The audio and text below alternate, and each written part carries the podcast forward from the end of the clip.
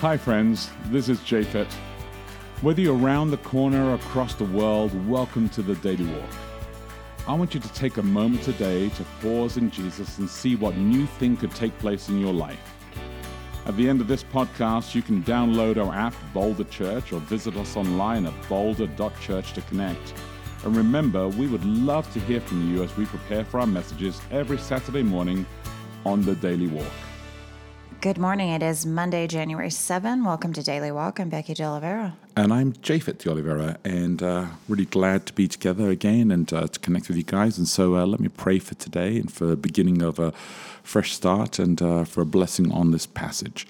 Heavenly Father, just want to thank you again for the opportunity to read your word. I ask for your spirit to guide us and to bless us and to give us insight and wisdom. And uh, Lord, as we read this passage and we consider your church, what you called us to, to, to be in this world, uh, we ask for your uh, application as well. We ask this in Jesus' name, amen. Amen. I am reading from Ephesians 3, that's verses 1 through 21 in the entire chapter. This is the New Living Translation today, the NLT. First subheading God's Mysterious Plan Revealed. When I think of all this, I, Paul, a prisoner of Christ Jesus for the benefit of you Gentiles, assuming, by the way, that you know God gave me the special responsibility of extending his grace to you Gentiles. As I briefly wrote earlier, God himself revealed his mysterious plan to me. As you read what I have written, you will understand my insight into this plan regarding Christ. God did not reveal it to previous generations, but now by His Spirit He has revealed it to His holy apostles and prophets. And this is God's plan.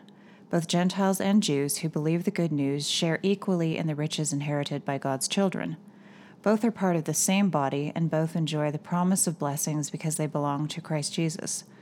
By God's grace and mighty power, I have been given the privilege of serving Him by spreading this good news. Though I am the least deserving of all God's people, He graciously gave me the privilege of telling the Gentiles about the endless treasures available to them in Christ. I was chosen to explain to everyone this mysterious plan that God, the Creator of all things, had kept secret from the beginning. God's purpose in all this was to use the church to display His wisdom and its rich variety to all the unseen rulers and authorities in the heavenly places. This was His eternal plan, which He carried out through Christ Jesus our Lord. Because of Christ and our faith in Him, we can now come boldly and confidently into God's presence. So please don't lose heart because of my trials here. I'm suffering for you, so you should feel honored. Second subheading Paul's prayer for spiritual growth.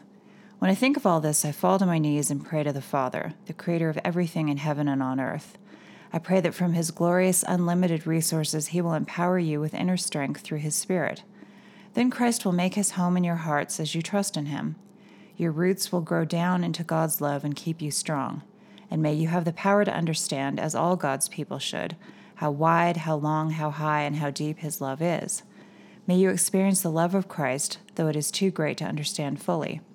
Then you will be made complete with all the fullness of life and power that comes from God. Now, all glory to God, who is able, through his mighty power at work within us, to accomplish infinitely more than we might ask or think. Glory to him in the church and in Christ Jesus through all generations, forever and ever. Amen. All right. So, as I said, uh, I, I, as I said uh, earlier, we are in the second week now, and we are looking at grounded in love, and this is our church. This is what uh, the second week is about. And Mark Witas has written the uh, Daily Walk, so I want to encourage you to read that. Uh, the question that he has for us today is this: How much of your life is random? And how much of it is providence?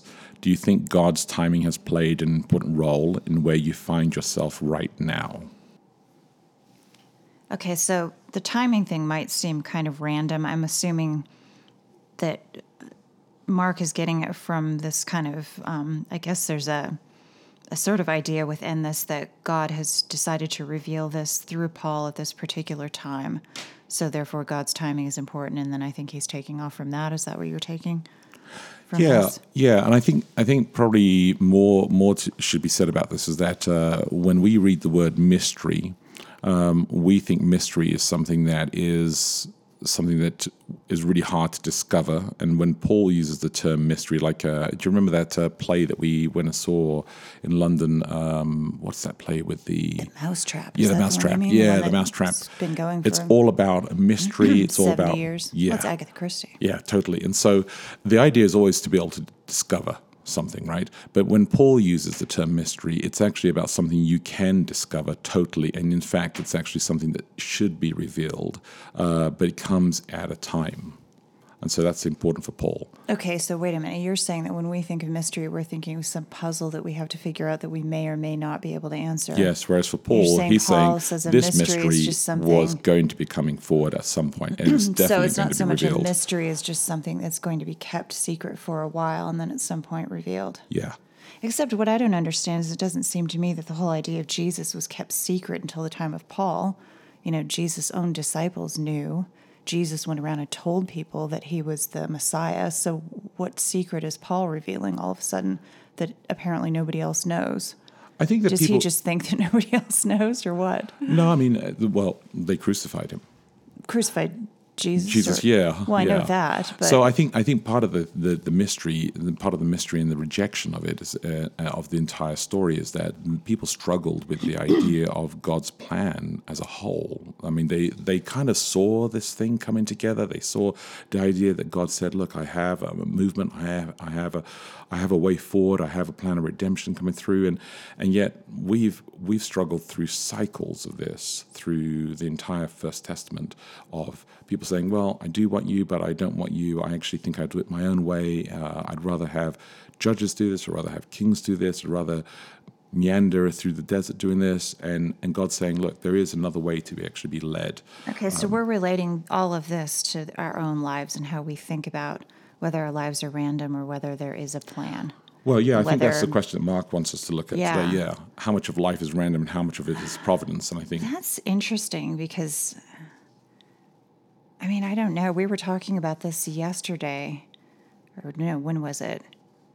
It was a week. It was um, at church and Connect groups. Yes. This is day before yesterday. We were talking about it related to just the idea of whether people think that that God has a plan and how you know what that is.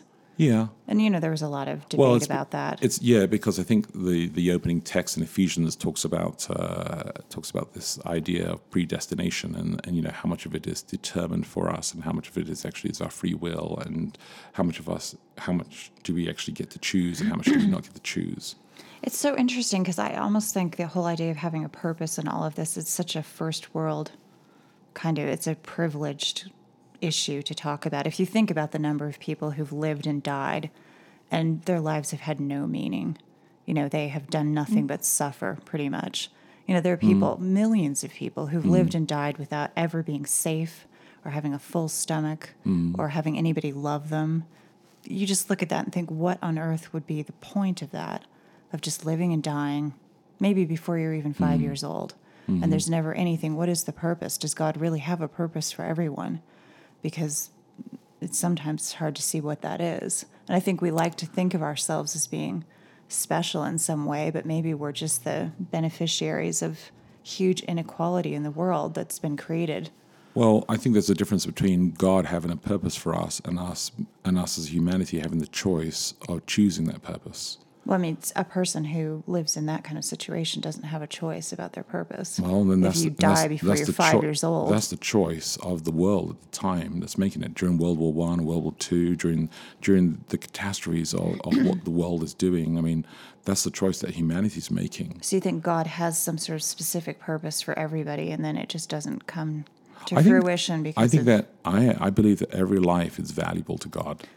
And I believe that I believe that God has a purpose for every single life. I believe that we as human beings, though, um, we make horrible choices that actually we don't understand always that we're making choices that affect other people's lives. well, and but that makes the whole point of making choices kind of pointless because I could make all the right choices theoretically, but then if everybody else is making bad choices, it won't make any Well, then, difference anyway. then let's not inf- let's not take care of the trash anymore, and let's not put anything in the in the Well- green can and the blue can. And it's kind of everybody has to sort of be on the same Well, page, except how can everybody be on the same page? Because what is the page? it's worth it. That's well. the point is that we we and I think that's the key is right is that you you try to do your part your part of it because it's worth it right and so just because other people don't recycle doesn't mean that we shouldn't recycle so just because other no, people I, don't I care that. about that But I think okay, the thing about life, how much of it is random, how much of it is providence?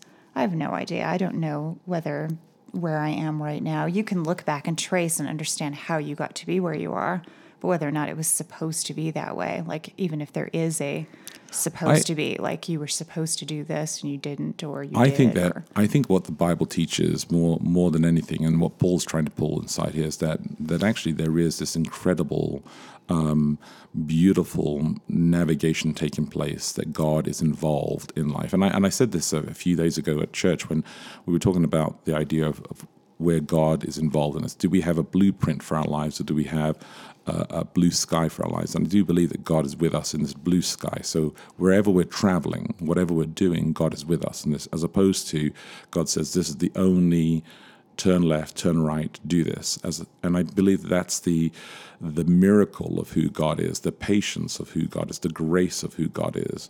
Um, Well, I think that us timing for us, like the fact that when we ended up coming here to Colorado, the timing was good in the sense that you got an, invited to come here at around the time that our kids were open to the idea of moving because Mm-hmm. they had always been quite, you know, not interested, and our oldest son was about to start high school, so it was a good, it was good timing. But then the whole question as to whether or not God did all that, like, did Mm-hmm. He care whether we came here or not? I, you know, I don't know.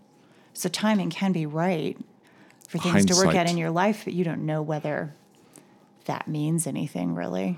Well, something for us to think it's a about. very interesting question. And I, unfortunately, our time is up. So I'm going to re- restate the question for everybody to think about. How much of your life is random and how much of it is providence? Do you think God's timing has played an important role in where you find yourself right now? Uh, talk this out with your friends, look after each other, live love, and we will connect tomorrow. Hey, thanks again for listening to the Daily Walk podcast today. Hey, if you remember, if you have any questions, reach out to us online at boulder.church. And if you can help support us, please feel free to give online at boulder.church forward slash give. Until next time, look after each other and live love.